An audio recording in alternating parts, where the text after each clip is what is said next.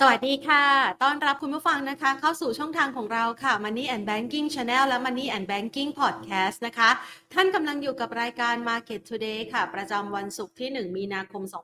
2567 นะคะ เรียกว่ามาเริ่มต้นกันเดือนใหม่แล้ว เป็นเดือนที่ 3 ของปี 2024 นะคะ ที่บรรยากาศการลงทุนของตลาดหุ้นไทย ยังไม่ได้รีบร้อนผ่านนักลงทุนไปไหนไกลนัก โดยยังคงเคลื่อนไหวแบบภาพรวมของการลงทุนก็คือเคลื่อนไหวอยู่ในกรอบไซด์เวย์นะคะซึ่งไซด์เวย์ตรงนี้เนี่ยดูเหมือนว่า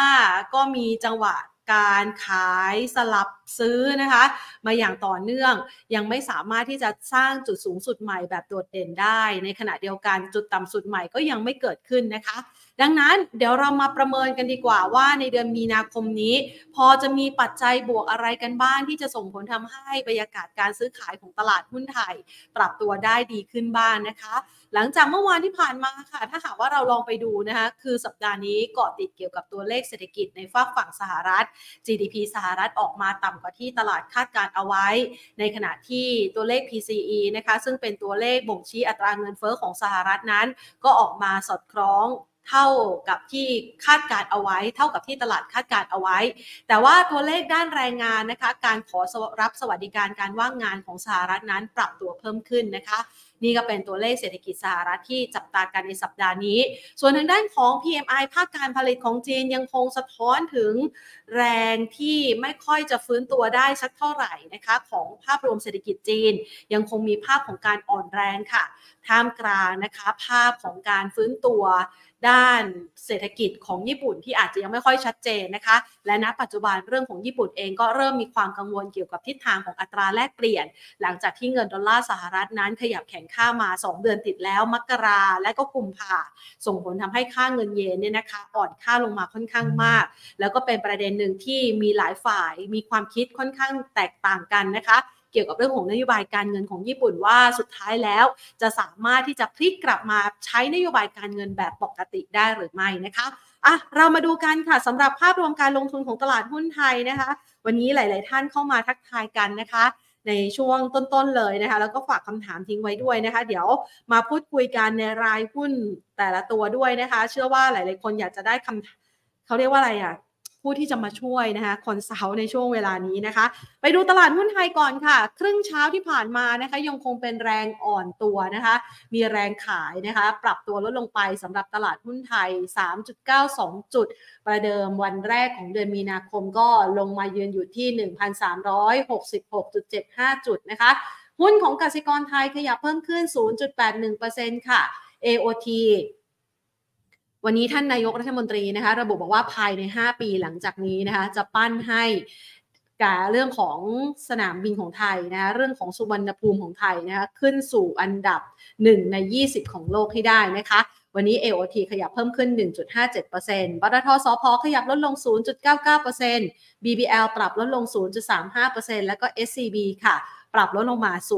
0.44%นะคะ เอาละเห็นภาพในลักษณะแบบนี้แล้วนะคะไปวางแผนการลงทุนกันดีกว่า พูดคุยกันค่ะกับคุณมงคลพ่วงเพตรา ผู้ช่วยกรรมการผู้จัดการนะคะ ฝ่ายกลยุทธ์การลงทุนจากบริษัทหลักทรัพย์ดาโอ ประเทศไทยค่ะ สวัสดีค่ะพี่มงคลคะสวัสดีครับสวัสดีครับ ค่ะ มาเริ่มต้นทุกท่านครับพี่มงคลค่ะผ่านมาสองเดือนแล้วตลาดหุ้นไทยไม่ไปเลย แถมล่าสุดเริ่มต้นเดือนนี้ดูเหมือนว่า จะจ่อตัวอ่อนแรงอีกแล้วนะคะ พี่มงคลมองยังไงบ้างโอเคเดี๋ยวผมขออนุญาตใช้สไลด์กันแล้วกันนะเดี๋ยวผมขอแยกนิดนึงฮะเดี๋ยวผมจะพยายามจะได้วันนี้จริงๆเนื้อหาค่อนข้างเยอะ แต่ผมจะได้มีพูดสรุปสรุปได้ เราจะพูดถึงเรื่องของภาพกว้างๆของเดือนมีนาคมก่อน ที่เราเพิ่งทำรีพอร์ตกันออกมานะครับ แล้วก็เดี๋ยวขอไปแตะกำไรตลาดครับ ซึ่งมันเป็นต้นตอของ ความที่ไม่ดีในเวลานี้นะเดี๋ยวไปแตะตรงนั้นดูว่ารายงานกำไรตลาดที่ออกมา จริง ๆ ผมยังคีย์ไม่ครบทุกตัวนะ แต่มันก็เก้าสิบห้าเปอร์เซ็นแล้วล่ะนะครับ แล้วก็กลยุทธ์เรายังไง และตัวแปรอื่น ๆ จะเป็นยังไงบ้างนะครับ แล้วก็ในช่วงของสัปดาห์ที่ผ่านมานั้นเนี่ย อิทธิฤทธิ์ของ MSCI รีบาลาเนี่ย หนักหน่วงและรุนแรงนะครับหนักหน่วงและรุนแรงเพราะว่ารอบนี้จะเห็นไหมครับว่าไม่ไม่ว่าจะเป็น MSCI หรือว่า ฟุตซี่เองนั้นเนี่ยก็มีการปรับน้ำหนักหุ้นไทยลงหมด แล้วมีการเอาหุ้นออกด้วยในบางตัวนะครับพูดง่ายๆมีหุ้นออกมากกว่าหุ้นเข้า หุ้นเข้าไม่มีเลยดีกว่า เป็นหุ้นออกค่ะจะเป็นส่วนใหญ่ โดยเฉพาะยิ่งหุ้นที่เป็น big cap เนี่ยโดนหมดครับโดนหมดมีแต่เอาออก แล้วก็ลดน้ำหนัก เพราะฉะนั้นนี่คือนี่คือผลกระทบ จริงๆเขาเรียกว่าเป็นผลข้างเคียงนะ เราอะอืมหุ้นเราอะลงมาเยอะ พอหุ้นเราลงมาเยอะ เราจะโดนช็อตที่ว่า พอมาเอาเอา market cap เราไปเทียบกับหุ้นต่างชาติ เราต่ำกว่าพอต่ำกว่าปุ๊บเราก็โดนทำโทษฮะเอาออกแล้วก็ปรับลดเวทอะเดี๋ยวผมขออนุญาตอ่าพูดภาพกว้างๆของเดือนมีนาคมก่อนอือฮึค่ะภาพเดือนมีนาคมเนี่ยก็จะเหมือนกับกับทุกปีครับที่ว่าตัวกำไรตลาดหุ้นไทยเองนั้นเนี่ยจะอยู่ในโหมดของการที่เขาเรียกไงเป็นโหมดของการอุ๊ยเดี๋ยวก่อนนะเป็นโหมดของการชะลอตัวลง นะครับเพราะว่าในสถิติใน 10 ปีที่ผ่านมานั้นเนี่ยในช่วงเดือนมีนาเมษาพฤษภาคมเนี่ยจะมีลักษณะเดียวกันเลย คือหุ้นน่ะเอ้ยโทษทีประมาณเดือนมีนาเมษาเนี่ยจะคล้ายกันคือหุ้นลงกับหุ้นขึ้นน่ะมากพอๆกันค่ะนั่นหมายความว่าอะไรหมายความว่าโอกาส ถ้าเกิดในปีนั้นๆ เนี่ย ปัจจัยบวกลบมากกว่าบวก หุ้นก็จะตก ในปีใดก็ตามปัจจัยบวกมากกว่าลบหุ้นก็จะขึ้น ซึ่งในปีนี้เนี่ย ต้องยอมรับนะทุกคนเข้าใจกันดีว่าปัจจัยลบมันมากกว่าบวก มันมีโอกาสที่เดือนมีนาคมอะจะเป็นเดือนที่หุ้นจะลง แล้วก็เป็นปกติอีกอย่างหนึงคือในช่วงของการหลังจากส่งงบไปเรียบร้อยแล้วเนี่ยกับการขึ้น NXD หุ้นยังไงก็ตกโดยธรรมชาติครับ คือเขาค่ะตกโดยธรรมชาติอยู่แล้ว แล้วดันมีอ่าก็เรียกว่าโดยมีตัวแปรที่อ่าเป็นในทางลบอีก อย่างเช่น ง่าย ๆ ครับ ยกตัวอย่างง่าย ๆ เรื่องกำไรตลาดที่ผมกำลังจะพูดลำดับต่อไปนี่แหละ มันเป็นค่ะกำไรที่ไม่ค่อยดีเท่าไหร่อือฮึนะครับ แล้วก็ต่ำกว่าตลาดคาดด้วยนะครับ อันอันนี้คืออันที่หนึ่งอันที่สองคือเรื่องของภาวะเศรษฐกิจ แนวโน้มเศรษฐกิจเองก็ยังไม่ค่อยดี GDP เราพอเราไปเทียบกับคนอื่นเนี่ยในประเทศอาเซียนเนี่ยเราเติบโตค่อนข้างต่ำคนอื่นเขาฐานอยู่ประมาณ 5%ต่อปีของเราเองอะอยู่ประมาณ 2-3%เอง เวลาเปรียบเทียบความน่าสนใจมันก็เลยน้อยลง อีกอันหนึ่งก็จะเป็นในเรื่องของตัวเอ่อ ตัวภาวะ ภาวะเศรษฐกิจรอบโลก เจอปัญหาเรื่องจีน เจอปัญหาเรื่องสงครามทั้งตะวันออกกลาง แล้วก็สงครามรัสเซียยูเครนเนี่ยมันยังมีผลกดดันต่อผลประกอบการแล้วก็เศรษฐกิจโลกอยู่นะครับแล้วเฟดเองนั้นเนี่ยมีผลมีผลในเชิงจิตวิทยาครับการที่เฟดเองนั้นเนี่ยทำไปทำมาแล้วเนี่ยอาจจะไม่ได้ลดดอกเบี้ยในเดือนมีนาคม นะครับค่อนข้าง confirm นะไม่ได้ลดในเดือนมีนาคม ตอนนี้ prob ในการลดดอกเบี้ยไปอยู่ที่เดือนมิถุนายนแล้ว ถ้าเกิดใครฟังเฟดพูดในช่วงวันสองวันที่ผ่านมาเนี่ยจะพบว่าเฟดเองไม่ confirm ด้วยนะครับว่ามิถุนายนจะลดดอกเบี้ย ท่านพูดคำว่า summer คำว่า summer มันคืออะไร summer ปีนี้มันคือเดือนมิถุนาจนถึงสิงหาคมครับ ค่ะ เพราะฉะนั้นตรงนี้เนี่ยก็เป็นเป็นตัวแปรหลาย ๆ ตัวที่ที่กดดัน ตลาดอยู่ เพราะฉะนั้นถ้าเกิดตัวแปรเหล่านี้ไม่ได้มีพัฒนาการในเชิงที่ดีขึ้นในเดือนมีนาคม มันก็หมายความว่าเราก็จะวิ่งเข้าหาหนึ่งพันสามหนึ่งพันสามร้อยห้าสิบจุด ถามว่ามีโอกาสจะเป็นนิวโลไหมมีครับค่ะมีถ้าเกิด เรายังไม่มีตัวช่วยเข้ามาอีก ซึ่งอือฮึในเดือนมีนาคมเนี่ย สัปดาห์แรกของเดือนมันมีตัวช่วยที่ที่อาจจะเป็นตัวช่วยอยู่ตัวเรื่องหนึ่ง คือเรื่องของจีนครับ เพราะว่าค่ะในสัปดาห์หน้าเนี่ย น่าจะมีการประชุมเกี่ยวกับเรื่องของรัฐบาลของจีน แล้วก็การประชุมครั้งนี้เนี่ยเข้าใจว่าจะมีการเสนอในเรื่องนโยบายที่เพื่อกระตุ้นพวกอสังหากับเศรษฐกิจเนี่ยเข้ามาในในในตัวมาตรการแล้วก็มาในนโยบายด้วย เพราะฉะนั้นถ้าเกิดมีการนำนโยบายในเรื่องการตุ้นเศรษฐกิจของจีนเข้ามาในตลาดเนี่ยจะเป็นผลเชิงเซนดิเมนต์ของนักลงทุน เพราะฉะนั้นสัปดาห์หน้าจับตาดีๆครับ สัปดาห์หน้าเนี่ย สัปดาห์แรกของเดือนเนี่ยจะมีตัวช่วยไหมถ้าไม่มีเนี่ยก็เหนื่อยแล้ว เพราะว่าเท่าที่ผมประเมินดูเนี่ยไม่ว่าจะเป็นเรื่องเฟดเรื่องอะไรก็ตามเนี่ยมันเป็นเรื่องในโทนลบเกือบเกือบจะทั้งนั้นเลย นี่คือภาพภาพกว้างๆของตลาดนะไม่แน่ใจทางคุณแผนเองจะจะถามเลยกับปัจจัยก่อนไหมเดี๋ยวไม่งั้นเดี๋ยวผมจะได้ไปเรื่องกำไรตลาดหุ้นนะครับเจาะไปที่กำไรตลาดหุ้นเลยดีกว่าค่ะ เพราะว่าเป็นตัวหลักเลยใช่ไหมคะ ที่ถ่วงให้ดัชนีลงมาค่ะ ถูกครับ ก็ที่ผ่านมาฮะ12 เดือนที่ผ่านมาเราก็ ถูกเซตเนี่ยหลอกประมาณ10ครั้ง ปกติไม่เขาไม่เคยหลอกเราขนาดนี้คำว่าหลอกคืออะไรครับ หลอกว่าจะขึ้นแล้วลง หลอกว่าจะขึ้นแล้วลง พอสร้างสัญญาณซื้อเสร็จปุ๊บตกลง สร้างสัญญาณซื้อแล้วตกลง ครั้งที่สิบก็เพิ่งเกิดขึ้นเมื่อสัปดาห์นี้นี่แหละค่ะนะครับจริงๆ ผมก็ไหวตัวทันเหมือนกันนะ เพราะว่าผมเจอมาแล้วเก้าครั้งเก้าครั้งเนี่ยพอหุ้นขึ้นมาพันประมาณพันสี่ครั้งเนี่ย ผมก็ลดพอร์ตลงไปเลยนะครับเพราะฉะนั้นตรงนี้เนี่ยก็เรียกว่าเป็นอะไรที่ ไม่ค่อยไว้ใจตลาดเท่าไหร่นะครับอะคราวนี้ อันนี้ก็เป็นข้อมูลฮะเดือนมีนาคมฮะส่วนใหญ่เห็นไหมครับว่าสิบปีที่ผ่านมานั้นเนี่ย ขึ้นห้าลงห้าครับ เดี๋ยวผมขออนุญาตไปที่ตัวแปลเรื่องงบเลยนะครับ ค่ะ เราเพิ่งสิ้นสุดการส่งงบไปเมื่อเมื่อคืนนี้นะครับ เพราะฉะนั้นอ่าเช้านี้เนี่ย ใครที่ไม่ได้ส่งงบเนี่ยก็จะติด SP ไปเลย ภาพรวมนะครับ อันนี้ภาพรวมให้ดูนี่งบตอนนี้เนี่ย ที่ผมรวมมาเนี่ย คือเจ็ดร้อยยี่สิบแปดบริษัทนะครับ ผมจะเจาะพูดเน้นเฉพาะเซตนะครับ เซตเนี่ยตอนนี้กำไรอยู่ที่ประมาณหนึ่งหนึ่งจุดหกแสนล้านบาท แต่ว่าคาดว่าถ้าจะจบจริงๆเนี่ยน่าจะจบประมาณหนึ่งแสนเจ็ดหมื่นล้านบาท ต่ำไหมครับ ต่ำนะ ต่ำนะ ต่ำตอนแรกเราคิดว่าประมาณไตรมาสที่สี่ปีที่แล้วเนี่ยปีสองสองเนี่ยเป็นไตรมาสที่กำไรเนี่ยตกเยอะแล้วนะ ปรากฏว่าไตรมาสที่สี่ปีนี้เนี่ยจริงๆอะก็ไม่แพ้กัน ไม่แพ้เท่าไหร่คือไม่ค่อยดีนะครับ ไม่ค่อยดีเท่าไหร่ แล้วก็ติดลบเนี่ย ถึงประมาณสามเปอร์เซ็นจากปีก่อนเลยนะครับสี่สิบเปอร์เซ็นจากไตรมาสที่สามถือว่าติดลบค่อนข้างเยอะ พอเรามาตัดรายการพวกงบที่เขาเรียกผมใช้คำว่าวอร์เรนทายคืองบที่มีความผันผวน อย่างเช่นกลุ่มแบงก์กลุ่มพลังงาน กลุ่มปิโตร แล้วก็หุ้นปูนซีเมนต์ไทยออกไปเลยนะ ตัดทิ้งไปเลย เพื่อจะดูหุ้นอื่น ๆ ที่เหลือ ปรากฏว่ากำไรก็ยังติดลบเหมือนเดิมฮะติดลบ 17%ทั้ง year on year และ Q Q หมายความว่าอะไร หมายความว่างานนี้โดนทั้งตลาด ขนาดเราตัดกลุ่มใหญ่ออกไปแล้วนะ เพื่อจะดูหุ้น small กับ mid cap ในเซ็ตเนี่ย ก็ยังติดลบเหมือนกันนะครับตัว MAI ก็ติดลบเช่นกันครับ เพราะฉะนั้นเขาเรียกว่าติดลบทั่วหน้า ก็เป็นผลมาจากอย่างที่แบงค์ชาติเคยบอกอะมันเป็นผลมาจากเรื่องของโครงสร้าง ก็คือมีปัญหาไปจากเศรษฐกิจเป็นหลัก แล้วก็เรื่องของอะไรต่างๆนานาที่เป็นปัจจัยรอบด้านนะครับ ผลที่มาจากตัวหุ้นเองอะตัวเองทำตัวเองเนี่ยมีไหมพอมี พอมีแล้วก็มีผลจากคำว่า disrupt ผลจากการเทคโนโลยี change ผลอะไรพวกนี้อ่าภาวะอุตสาหกรรมเปลี่ยนเนี่ยมีมีมีผสมอยู่ด้วยเหมือนกันนะครับกำไรตลาดไตรมาสนี้เนี่ยดีกว่าคาดเนี่ยแค่สามสิบเปอร์เซ็นคือหุ้นที่นักวิเคราะห์ทำปกติเนี่ย จะมีปกตินะ ที่ผมเห็นนะกำไรเนี่ยจะสูงกว่าคาดส่วนใหญ่นะที่เห็นนะส่วนใหญ่ แต่ว่าออกมาที่แต่มารอบเนี้ยต่ำอ่าสูงกว่าคาดเนี่ยแค่สามสิบเปอร์เซ็นหนึ่งในสามเอง แสดงว่าอีกประมาณที่เหลือเนี่ยกำไรเนี่ย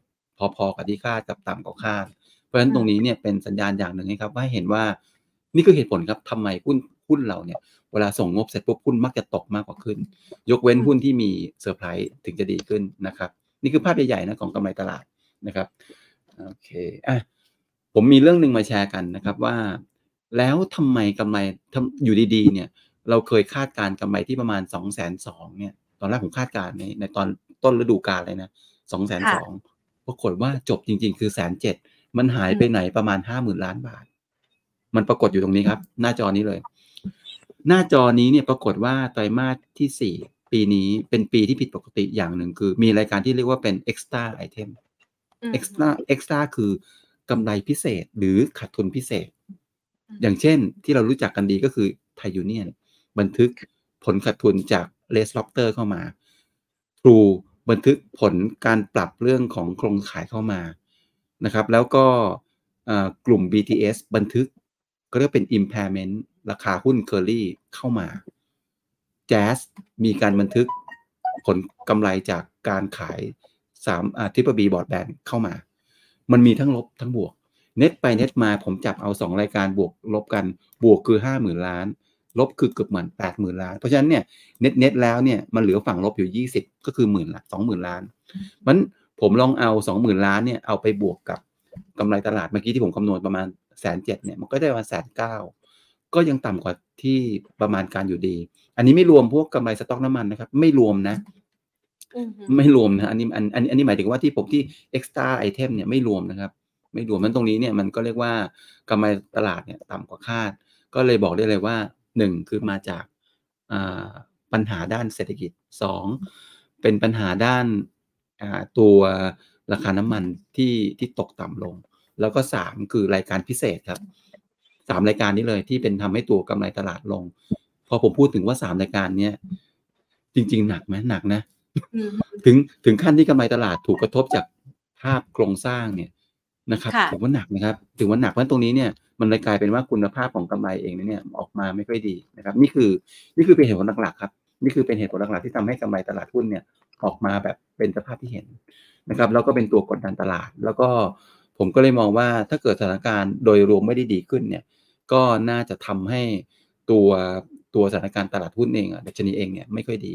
ซึ่งเราก็คาดหวังนะว่า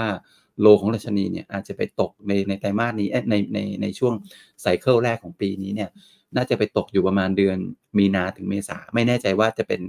ช่วงไหนนะครับค่ะนี่คือภาพใหญ่ๆครับ ค่ะ ถ้าเรามองภาพในลักษณะแบบนี้นะคะ โดยเฉพาะอย่างยิ่งตัวพระเอกหลักที่จะเป็นตัวผลักดันตลาดหุ้นไทยก็คือเรื่องของผลประกอบการ ส่งมาแบบนี้เรามีความคาดหวังไหมคะว่าปี 2024อาเริ่มต้นไตรมาสหนึ่งมันจะมีโอกาสฟื้นตัวได้ยังไงบ้างอะคะคือแพทเทิร์นของกำไรตลาดหุ้นจะเป็นนะอาจจะเป็นแบบนี้นะเดี๋ยวก่อนจริงๆอ่าเดี๋ยวผมขออนุญาตแชร์เปิดกำไรตลาดเดี๋ยวเดี๋ยวผมขอให้ดูกำไรตลาดทั้งปีที่ผมคาดการณ์ไว้ล่าสุดนะเดี๋ยวนิดนึงนะค่ะอะประมาณผมทิ้งหน้าจอนี้ไปก่อนเอ่อแนวโน้มกำไรตลาดหุ้นจะเป็นยังไง นะครับค่ะต้องบอกก่อนว่าปีที่แล้วเนี่ย ปีสองสาเป็นปีที่แย่จริง ๆ หลายคนมารู้ตัวเอาอ่าประมาณไตรมาสที่สี่สำหรับผมเองอะมารู้ตัวตอนที่ประมาณเดือนกันยายน ว่ากำไรปีนี้เนี่ยโหดสุดอ่าโหดสุดครับ เพราะว่าตอนนั้นเนี่ยเพลินผมเป็นคนที่ขี่งบการเงินเข้าไปเอง แล้วก็ทำกำไรตลาด แล้วก็เรามาพบว่า พอตอนทำพรีวิว เริ่มทำพรีวิวกำไรไตรมาสที่ ที่สามจริงๆ หลังจากพูดง่ายๆพอเริ่มเห็นกำไรเพิ่มเพิ่มเหรียญรางของกำไรไตรมาสที่สามเนี่ยเรารู้แล้วไม่ดีอืมเพราะเนี่ยช่วงที่มันก็ออกมาจริง ๆ ด้วยเป็นอย่างนั้นจริง ๆ ผลกระทบตรงนี้ถามว่าจะทำจะหายไปหมดเลยไหมแต่มาสที่สี่เนี่ย มันมันจะเป็นจุดต่ำสุดของของสถานการณ์นี้หรือเปล่า ผมคิดว่ายังยังไม่ได้ต่ำคืออาจจะเรียกว่าไม่ได้ต่ำสุดเท่าไหร่นะครับ เพราะว่าอะไร เพราะว่าหนึ่ง ก็คือว่าสถานการณ์เศรษฐกิจยังมีอยู่ยังยังเป็นเชิงลบอยู่ ราคาน้ำมันจะเห็นว่าขึ้นก็ไม่ได้นะครับ แล้วเราไม่รวมพวกเอ็กซ์ตร้าพวกแจ๊สพวกไทยูเนียนนะสมมุติว่าเราไม่มีตรงนั้นละเราบวกกลับมาประมาณสองหมื่นสามหมื่นล้านแหละสถานการณ์อื่นๆ โดยรวมก็ยังไม่ดี เพราะฉะนั้นกำไรเราอะก็จะไปดีครับ ผมพูดได้เลยครับ ให้ทำใจว่าจะไปดีครึ่งปีหลังครับอืมครึ่งปีแรกเนี่ย ผมเชื่อว่าผลพวงจากเศรษฐกิจกับภาพทั้งหมดที่ผมพูดมาเนี่ย ที่ไม่รวม extra item นะครับ ยังคล้ายๆเดิมอยู่ ไม่ได้ดีขึ้น ไปดีขึ้นจริง ๆ คือครึ่งปีหลัง ครึ่งปีหลังเนี่ยไม่ confirm ด้วยนะอ่าฮะครึ่งปีหลังเนี่ยผมคิด เพราะอะไรรู้ป่ะมันอยู่ค่ะบนสมมติฐานครับ ครึ่งปีแรกเนี่ยเราเห็นแล้ว วันนี้เราอยู่บนวันที่หนึ่งมีนาคม เราพอมองเห็นแล้วว่า อีกประมาณสองเดือนข้างหน้าสามเดือนข้างหน้าเนี่ย คือค่ะครึ่งปีแรกเนี่ย มันจะเกิดอะไรขึ้น เราพอเดาออก แต่เราอะเดาไม่ออกหรอกครึ่งปีหลังเกิดอะไรขึ้น แต่ว่าสิ่งที่ผม มองโลกอยู่ผมก็มองโลกพยายามจะมองในมุมที่เป็นบวกอยู่ว่า อ่า ครึ่งปีหลังนะครับอ่ารัฐบาลจะต้องมีการออกมาตรการกระตุ้นเศรษฐกิจไม่ว่าจะเป็นดิจิตอลวอลเล็ตหรือว่าลงทุนต่างๆ นานาจีนค่ะจะต้องมีการออกมาตรการกระตุ้นเศรษฐกิจแล้วคนจะต้องเชื่อว่ามันจะดีเฟดอ่าฮะจะต้องเริ่มลดดอกเบี้ยในไตรมาสที่สามนะครับค่ะสงครามพูดยากครับสงครามนี่เดาไม่ได้เลย แต่เดาว่าค่ะถ้าจะให้เดาก็เดาว่าน่าจะบวกมากกว่าลบแต่ก็ค่ะพูดยากอยู่ดี คือ อมนึกแต่ว่าเราตั้งบนสมมติฐานว่ามันน่าจะดีขึ้นค่ะถ้ามันเป็นอย่างนั้นจริงๆเนี่ยกำไรตลาดเราก็จะฟื้นเนี่ย ถ้าเกิดตามที่สมมติฐานที่ผมคิดนะกำไรตลาดเรา ปีเนี้ยเราจะติดลบประมาณสองเปอร์เซ็นกว่าค่ะสองเปอร์เซ็นกว่าปี จริง ๆ อันนี้ไม่ใช่อันอันนี้อันนี้ก็ได้โทษผมดูผิดเนี่ยอันนี้อันผิดเดี๋ยวเดี๋ยวเดี๋ยวโทษทีนะผมผิดด้วยนะจริงๆอันนี้ไม่ใช่ตัวใหม่เอางี้ดีกว่าผม อันนี้ไม่ใช่ตัวใหม่สุดครับ คือคือที่เรามองอะปีนี้คือสองเปอร์เซ็นกว่าประมาณเกือบเกือบสามเปอร์เซ็นปีหน้าเนี่ยจะโตกลับประมาณสักสิบเอ็ดเปอร์เซ็นพูดได้ง่ายสิบเอ็ดเปอร์เซ็นเนี่ยคือมองดีแล้วนะ มองพอพอควรแล้วนะ ก็คือกำไรกลับไปแตะหนึ่งล้านล้านบาทอีกทีหนึ่งเอ่อเมื่อถ้าเป็นเช่นนั้นเนี่ยภาพง่ายๆครับกำไรตลาดหุ้นครึ่งปีแรกไม่ดี น่าจะดีครึ่งปีหลัง น่าจะดีกว่า ตลาดหุ้นครึ่งปีแรกเนี่ย ไม่ค่อยดี แต่โลเนี่ย น่าจะอยู่ในช่วงประมาณเดือนมีนาเมษาอืมครึ่งปีหลังดีกว่านะครับ แล้วก็ในมุมของดัชนีเนี่ยอัพไซด์เราอยู่ที่เท่าไหร่ ถ้าเราคิดบนจริงๆ ผมคิดบนดัชนีที่พันสี่นะแล้วผมคิดโกรดของตลาดหุ้นที่ประมาณสิบเอ็ดเปอร์เซ็นต์มันคูณง่ายๆนะครับ เอาพันสี่เนี่ยคูณไปสิบเอ็ดเปอร์เซ็นต์มันอยู่อยู่ประมาณสักแถวแถวหนึ่งพันห้าร้อยห้าสิบประมาณนั้นค่ะไม่เกินนี้ ไม่เกินค่ะด้วยนะใช้คำว่าไม่เกินด้วยนะ ไม่เกิน นะค่ะครับก็ก็ถือว่าเป็นอะไรที่ปีนี้เป็นปีที่ไม่ค่อยคาดหวังครับค่ะอ่าเพราะฉะนั้นเนี่ยการลงทุนในปีนี้ผมถึงบอกว่ามันมันยากมันยังเป็นปีที่ยากอยู่นะครับ ยังเป็นปีที่ยากอยู่ค่ะ เราเป็นปีที่ไม่ค่อยคาดหวัง แต่ว่าเดี๋ยวอีกสักครับพักหนึ่งเนี่ยนะคะ อย่างวันนี้เองเนี่ยก็มีเรื่องของการผลักดันให้ไทยเป็นศูนย์กลางการบินของภูมิภาคครับหรือแม้กครัระบทั่งการเร่งกระบวนการให้เงินงบประมาณปี 67เนี่ยนะคะไหลเข้าสู่ตลาด หรือว่าไหลเข้าสู่เศรษฐกิจเนี่ยเร็วขึ้นครับสองสัปดาห์ สักประมาณต้นเมษาเราน่าจะได้เห็นเนี่ยนะคะ ปัจจัยเหล่านี้พอจะเป็นแรงหนุนได้ไหมคะ พี่มงคลมองยังไงบ้างอืคะมหนุนเนี่ยได้ไม่เยอะครับอ่าฮะเพราะว่าเวลเวลาที่เศรษฐกิจเนี่ย หรือว่านักลงทุนเองมองค่ะมองหรือว่าคิดว่าจะจะทำอะไรเนี่ยอืมเขาน่าจะอยู่บนหนึ่งคือเขาต้องเชื่อเขาเชื่อหรือเปล่าก่อนหนึ่งคือค่ะเชื่อหรือเปล่าสองค่ะ สิ่งที่ทำเนี่ยสิ่งที่บอกว่าจะทำเนี่ยมันมันมันทำได้จริงไหม แล้วก็มันมีผลในเชิงบวกขนาดนั้นเลยหรือเปล่า อันนี้คือสิ่งที่ทางนายกรัฐมนตรีหรือว่ารัฐบาลเองคงต้องสื่อสารดีๆนะครับ คือพูดง่ายๆนักลงทุนเองในเวลานี้เนี่ย ผมเชื่อว่าเขากลัวครับเขากลัวที่จะทำอะไรไปล่วงหน้าโดยที่ความของจริงยังไม่มา นึกออกไหมครับ คือวันเนี้ยมันไม่ใช่วันที่ดีของนักลงทุนครับนักลงทุนส่วนใหญ่บาดเจ็บ เพราะฉะนั้นเนี่ยมีเวลามีใครมาบอกว่า เฮ้ยจะดี คนจะไม่ค่อยเชื่อจำได้ไหมครับเมื่อกี้ผมบอกว่าเราถูกหลอกมาแล้วสิบครั้งอ่าฮะเป็นอย่างนี้แหละค่ะนี่พอพอเพราะว่าทุกคนก็จะมองไอ้ยพอพอคนคนพูดว่าดีเขาก็จะลุยเข้าไปเลย พอลุยปุ๊บติด ไม่ใช่ยังไม่มี เพราะฉะนั้นผมเลยบอกว่าอ่า เอาเอาง่ายๆครับ อย่างวันนี้ที่นายกรัฐมนตรีออกพูดถึง aviation hub อย่างเงี้ย ถามว่านักลงทุนคิดยังไงสำหรับผมเองผมคิดว่ามีความเป็นไปได้สูง เพราะว่าอะไรเพราะว่าหนึ่งคือรัฐบาลพยายามจะสื่อสารตรงนี้มาระยะหนึ่งแล้ว อันที่สองค่ะคือเราเป็นได้โดยโดยโดยโดยโดยโดยลักษณะของอ่าภูมิภูมิศาสตร์เราเป็นได้อยู่แล้ว แล้วก็อ่าตัวนักท่องเที่ยวเราค่อนข้างเยอะโลเคชันเราก็ดีพอควรเพราะฉะนั้นอ่า บนนโยบายจริง ๆ ผมเชื่อว่าทำได้อยู่แล้วครับทำได้อยู่แล้วว่าเราจะเราจะทำลักษณะเป็นฮับอย่างเงี้ยทำได้อยู่แล้ว แล้วก็เราก็มีโปรเจกต์เรื่องสามสนามบินเรื่องอะไรอย่างนี้มาตั้งนานแล้วล่ะเพราะฉะนั้นตรงนี้ค่ะผมเชื่อว่าทำได้แล้วก็คนเองก็น่าจะโอเค แต่ว่ามันจะอยู่ระยะเวลาเท่าไหร่เท่านั้นเอง อันนี้ถือว่าโอเคนะครับเพราะฉะนั้นเนี่ยเมื่อเช้าผมก็เลยบอกลงทุนว่าวันนี้เดี๋ยวนายกจะมีการแถลงเรื่องนี้ ถ้าคุณอืมอยากจะเล่นลุ้นกับนายกนะ ก็ซื้อ AOT ไป ค่ะส่วนอีกอันหนึ่งผมพยายามจะเปรียบเทียบคือ อย่างเงี้ยแล้วแล้วนโยบายที่ยังคนจะต้องรอดูดูอยู่ว่ามันจะจริงไม่จริงดีไม่ดีเนี่ย เพราะมันยังดูยากอยู่สองนโยบายครับ คือ Land Bridge อืมกับอีกอันหนึ่งคือดิจิ t a ลวอลเล็ตสองตัวเนี่ยนโยบายสองตัวเนี่ยเป็นนโยบายที่ มันมีคนมองสองฝั่ง บางคนมองแบบบวก บางคนมองลบ บางคนอืมเอ๊ะ ไม่แน่ใจ เพราะนี่นะครับมันเป็นนโยบายที่อ่านยาก แต่ถ้าเกิดนโยบายอย่างอย่างฮับอย่างเงี้ย อ่านง่ายนโยบายลงทุนอ่านง่าย คืออะไรก็ตามที่อ่านง่ายเนี่ยคนจะตีความได้ง่ายครับ เพราะฉะนั้นตรงนี้เนี่ยผมว่าอ่าถ้าถามเรื่องอย่างเงี้ยคือต้องไปอยู่ที่เรื่องเขาพูดเรื่องอะไร แล้วก็นโยบายอะไรนะครับ ถ้าเกิดมันเป็นความเป็นไปได้สูงก็จะเป็นบวกเลยนะครับอืมหือค่ะ แล้วก็ยังมีประเด็นที่ก่อนหน้านี้นะคะเอ่อ มาตรการต่างๆ ที่ตลาดหลักทรัพย์กำลังจะออกมา เพื่อที่จะฟื้นฟูความเชื่อมั่นนักลงทุนนะคะครับในจังหวะเดียวกันท่านนายกรัฐมนตรีก็ไปหารือกับตลาดหลักทรัพย์เหมือนกันอยากจะให้เป็น Wall Street อาเซียน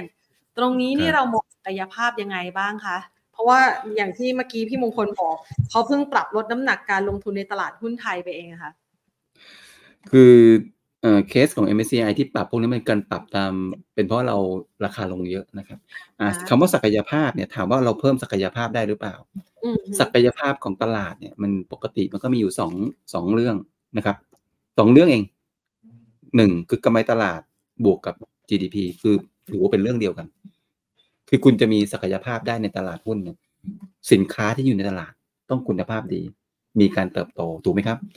ต้องมีการเติบโต หรือแม้กระทั่ง GDP ก็ต้องมีการเติบโต ไม่งั้นมันขายคนลำบาก ข้อที่สองอืมก็คือเรื่องของเอ่อผมผมยกตัวอย่างคล้ายๆจีนกันแล้วกันอ่าอย่างเช่นความน่าเชื่อถือในเรื่องของอ่าระบบในการควบคุมตลาดหลักทรัพย์ แล้วก็ควบคุมเรื่องบัญชี พวกเนี้ยผมผมมองนะ ถ้าเป็นคนข้างนอกมองเนี่ย ผมว่าอันเนี้ยเป็นน่าจะเป็นเรื่องที่สอง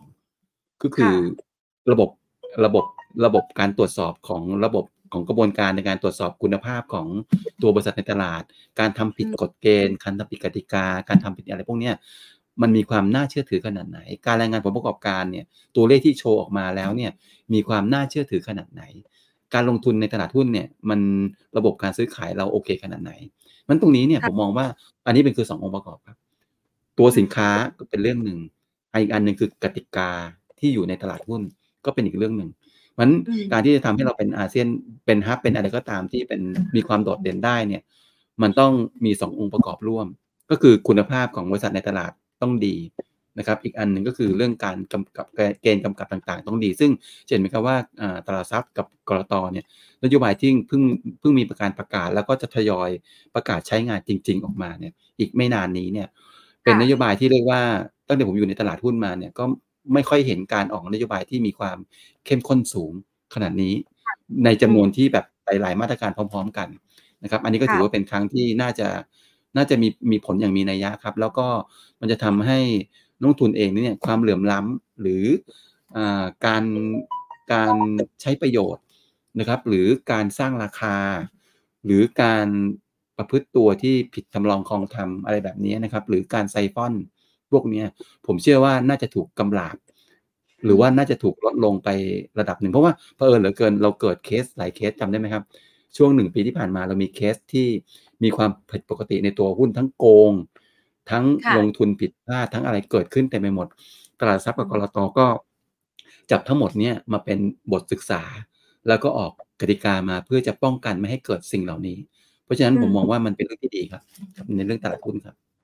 ค่ะ เดี๋ยวพอบังคับใช้ได้จริง มันก็จะทำให้คุณภาพสินค้าในตลาดหุ้นไทยดีขึ้นด้วยนะคะ แล้วก็ส่งผลมาในเรื่องของผลตอบแทนให้กับนักลงทุนนะคะ มาดูต่อค่ะพี่มงคลคะช่วงที่ผ่านมาเอาเป็นว่าสัปดาห์ก่อนนี้เนี่ยมีจังหวะนักลงทุนต่างชาติกลับมาซื้อหุ้นไทยให้สบายใจ ก็คือเป็นจังหวะที่พี่มงคลบอกว่ามาหลอกเราเนี่ยแหละนะคะ หลอกว่าจะขึ้นนะคะ ตอนนี้เรามองฟันโฟยังไงบ้างคะฟันโฟขอใช้หน้านี้นะครับค่ะ ฟันโฟตอนนี้เนี่ยในตลาดเนี่ยฟันโฟของตลาดนักทุนนะครับ ในเอเชียนะครับชะลอหลักๆ โดยรวมๆมาชะลอ เพราะว่าเรื่องเฟดเป็นหลักเลยครับชะลอแล้วก็อีกอันหนึ่งก็คือคล้าย ๆ เราคืองบจบไปแล้ว การส่งงบจบไปแล้วนะครับฟันโฟเนี่ยออกจากอินเดียนะครับ เพราะเขาคิดว่ามันมันขึ้นมาถึงจุดหนึ่งนะราคาหุ้นขึ้นไปเยอะนะครับ ออกจากอินเดียนะครับ แล้วก็ไปเข้าที่พวกไต้หวันเกาหลี ซึ่งสองประเทศเนี้ยพอเข้าไต้หวันเกาหลีเนี่ยจะได้เห็นว่านักทุนเองมองเรื่องหุ้น tech เป็นหลัก ค่ะ ตลาดอาเซียนเข้าอยู่ประมาณสองประเทศ ก็คือตัวอินโดนีเซียแล้วก็ฟิลิปปินส์นะครับอ่าแล้วก็ขายไทยนะครับ ขายไทยนี่ยังขายต่อเนื่อง นี่คือโฟฮะนี่คือโฟในอีเ emerging market เริ่มมีเงินออกมากระจายในตลาดบ้างแล้ว ในรวมนะ emerging market คือ emerging ทั้งโลกก็โดยรวมมีแล้ว แต่ว่ายัง selective ตลาดอยู่เพราะฉะนั้นฟันโฟถามว่าอย่างนี้ถ้าถามมาถึงไทยฝรั่งจะซื้อหุ้นไทยเมื่อไหร่ หรือยังไง หรือจะเอาไง ผมว่าเขาเขาเพิ่งขายหุ้นไทยอยู่ครับถ้าเกิดเราดูภาพนะมีไม่เอ่ยอันเนี้ยเราดูภาพนี้คือภาพฝรั่งขายหุ้นไทยเนี่ยช็อตเนี้ยค่อนข้างยาว นะครับฝรั่งเพิ่งขายหุ้นไทยนะครับ ปกติเวลาเขาขายหุ้นไทยไปแล้วเนี่ยโอกาสที่เขาจะกลับมาซื้อเนี่ยจะต้องใช้เวลาอีกระยะหนึ่งอาจจะเป็นสองสาเดือนเลย เพราะฉะนั้นเม็ดเงินฝรั่งที่กลับมาในตลาดรอบนี้เนี่ยอยากจะบอกว่าถ้ากลับมาเป็นลักษณะฮอตมันนี่มากกว่า คือเข้ามาเล่นฉับฉวยนะครับ ของจริงเนี่ยน่าจะยังไม่มาของไทยเนี่ยผมคิดว่านะครับในเรื่องของโปรเนี่ยในปีนี้นะครับจะไม่ ปีนี้จะเป็นปีที่ฝรั่งไม่มีทางชนะคนไทย ปีนี้เป็นปีที่คนไทยจะซื้อหุ้นก่อนครับ คนไทยน่าผมว่าโฟลเนี่ยน่าจะเริ่มเข้าตลาดจริงๆอะอย่างที่เรียนเมื่อกี้เนี่ย ตอนตลาดที่บอททอมประมาณมีนาเมษานี่แหละโฟลไทยเข้าก่อนโฟลฝรั่งเนี่ยน่าจะเข้ามาผมประเมินนะ สิงหากันยาเลยสิงหากันยาเลยครับ ปีนี้ระหว่างนั้นน่าจะเป็นฮอตมันนี่มากกว่า ยกเว้นว่าสถานการณ์เปลี่ยนอย่างมีนัยสำคัญ คือมีตัวแปรบางตัวเปลี่ยน อย่างมีนัยสำคัญที่เราไม่ได้คาดไว้เนี่ยฝรั่งอาจจะซื้อเร็วกว่านั้นนะครับ แต่ถ้าเกิดเอาคิดตามแพทเทิร์นคิดตามตัวแปรที่มีอยู่เนี่ย คนไทยซื้อก่อนครับ แล้วฝรั่งเนี่ยจะซื้อให้หลังอีกไม่นานก็จะซื้อนะครับ จะเป็นอย่างนั้นครับค่ะอะก็เป็นสิ่งหนึ่งนะคะที่เรารอนะคะ ไม่ใช่แค่กำไรดีขึ้นนะคะ รอเงินใหม่เข้ามาด้วยนะคะ อีกปัจจัยหนึ่งที่นักลงทุนบอกว่ามีการเทียบเคียง ว่าเวลาที่ตลาดหุ้นจีนฟื้นเนี่ยไทยก็จะฟื้นไปด้วยนะคะ อันนี้พี่มงคลมองยังไงคะมันมีความสัมพันธ์ต่อการจริงไหม แล้วโอกาสที่เขาเนี่ยจะฟื้นแบบร้อนแรง แล้วมันหนุนให้ตลาดหุ้นไทยฟื้นตัวแบบร้อนแรงตามเขาได้เนี่ยมีโอกาสบ้างไหมคะเอ่อโดยหลักการควรจะเป็นอย่างนั้น จริง ๆ ผมก็คาดผิดเหมือนกันนะ ผมคิดว่าตอนที่หุ้นจีนขึ้นมาเนี่ย รอบเนี้ยไทยน่าจะมาด้วย แต่ปรากฏว่าไม่ครับอืมหุ้นไทยวิ่งสวนทางหุ้นจีนครับ อาจจะเป็นไปได้ครับ เพราะว่า นักลงทุนเองเนี่ย มันมีค่ะข่าวออกมาไง ว่าหุ้นจีนที่ขึ้นติดติดๆกันประมาณหลายวันติดต่อกันเนี่ย มันเกิดจากกองทุนรัฐบาลจีนเป็นคนซื้อนักลงทุนยังไม่ได้ซื้อเลยมอาจจะเป็นไปได้อีกขาหนึ่งนะครับ ที่เห็นว่าหุ้นพวกหุ้นไทยที่อิงจีนเนี่ยไม่ได้ขึ้นเลยเนี่ย อาจจะเป็นเพราะผลประกอบการของหุ้นเขาเองอะตัวเหล่านั้นน่ะออกมาไม่ดีครับอิเล็กทรอนิกส์บ้างอะไรออกมาไม่ดีเลย เลยปรากฏว่าหุ้นจีนเนี่ยลงยกแผงเลย อาจจะยกเว้นพวกกลุ่มยางพารานะครับ ซึ่งกลุ่มยางพาราเองนั้นเนี่ยก็ไปขึ้นเพราะว่าราคายางพาราเป็นหลักนะครับ อาจจะไม่ใช่ไม่ใช่หุ้นไม่ใช่เรื่องจีนโดยตรง เพราะฉะนั้นหลักการหลักการถูกต้องครับ ควรจะล้อกัน แต่ผมคิดว่าหุ้นจีนเนี่ยกับไทยเนี่ยจะพิสูจน์กันจริง ๆ เนี่ยรอให้เมื่อกี้ที่ผมพูดข้างต้นนะรอให้ตัวรัฐบาลจีนมีการประกาศนโยบายที่เกี่ยวข้องกับ real sector แบบ จริง ๆ จังๆก่อน ค่ะ เมื่อถึงเวลานั้นเนี่ยมาดูกันครับ ว่าจริง ๆ แล้วเนี่ยเราจะตามเขาหรือเปล่า ซึ่งผมว่าน่าจะตามนะน่าจะตามนะครับจะเป็นยังไงอืมอืมค่ะ นานไหมคะ อีกนานไหมคะ หลายคนบอกอืมเพราะว่าคือก็ทดสอบต่ำสุดแล้วก็เริ่มฟื้นแล้วอะค่ะ เดือนมีนาคมครับ เดือนเดือนคือน่าจะอย่างช้าก็น่าจะอีกประมาณสองอาทิตย์ข้างหน้า น่าจะพอเห็นนะครับ น่าจะพอเห็น ถ้าเขาไม่ค่ะดีเลยนะ น่าจะพอเห็น แล้วก็จะพิสูจน์แล้วครับว่า ที่หลายคนเชื่อว่าหลายคนคิดว่า จีนฟื้นไทยฟื้น จีนลงไทยลง ที่ผ่านมาเป็นอย่างนั้นไงที่ผ่านมามันเป็นสองประเทศที่ underperform ในโลกเลยแหละนะครับ แล้วก็จะเป็นอย่างนั้นจริงหรือเปล่า เดี๋ยวรอดูครับ วันนี้ยังไม่จริง แต่ว่าถ้าเกิดเขาประกาศมาตรการแล้วเนี่ย ค่อยมาวัดกันอีกทีหนึ่งครับ ผมก็ค่ะยังแอบลุ้นนะว่าน่าจะจริง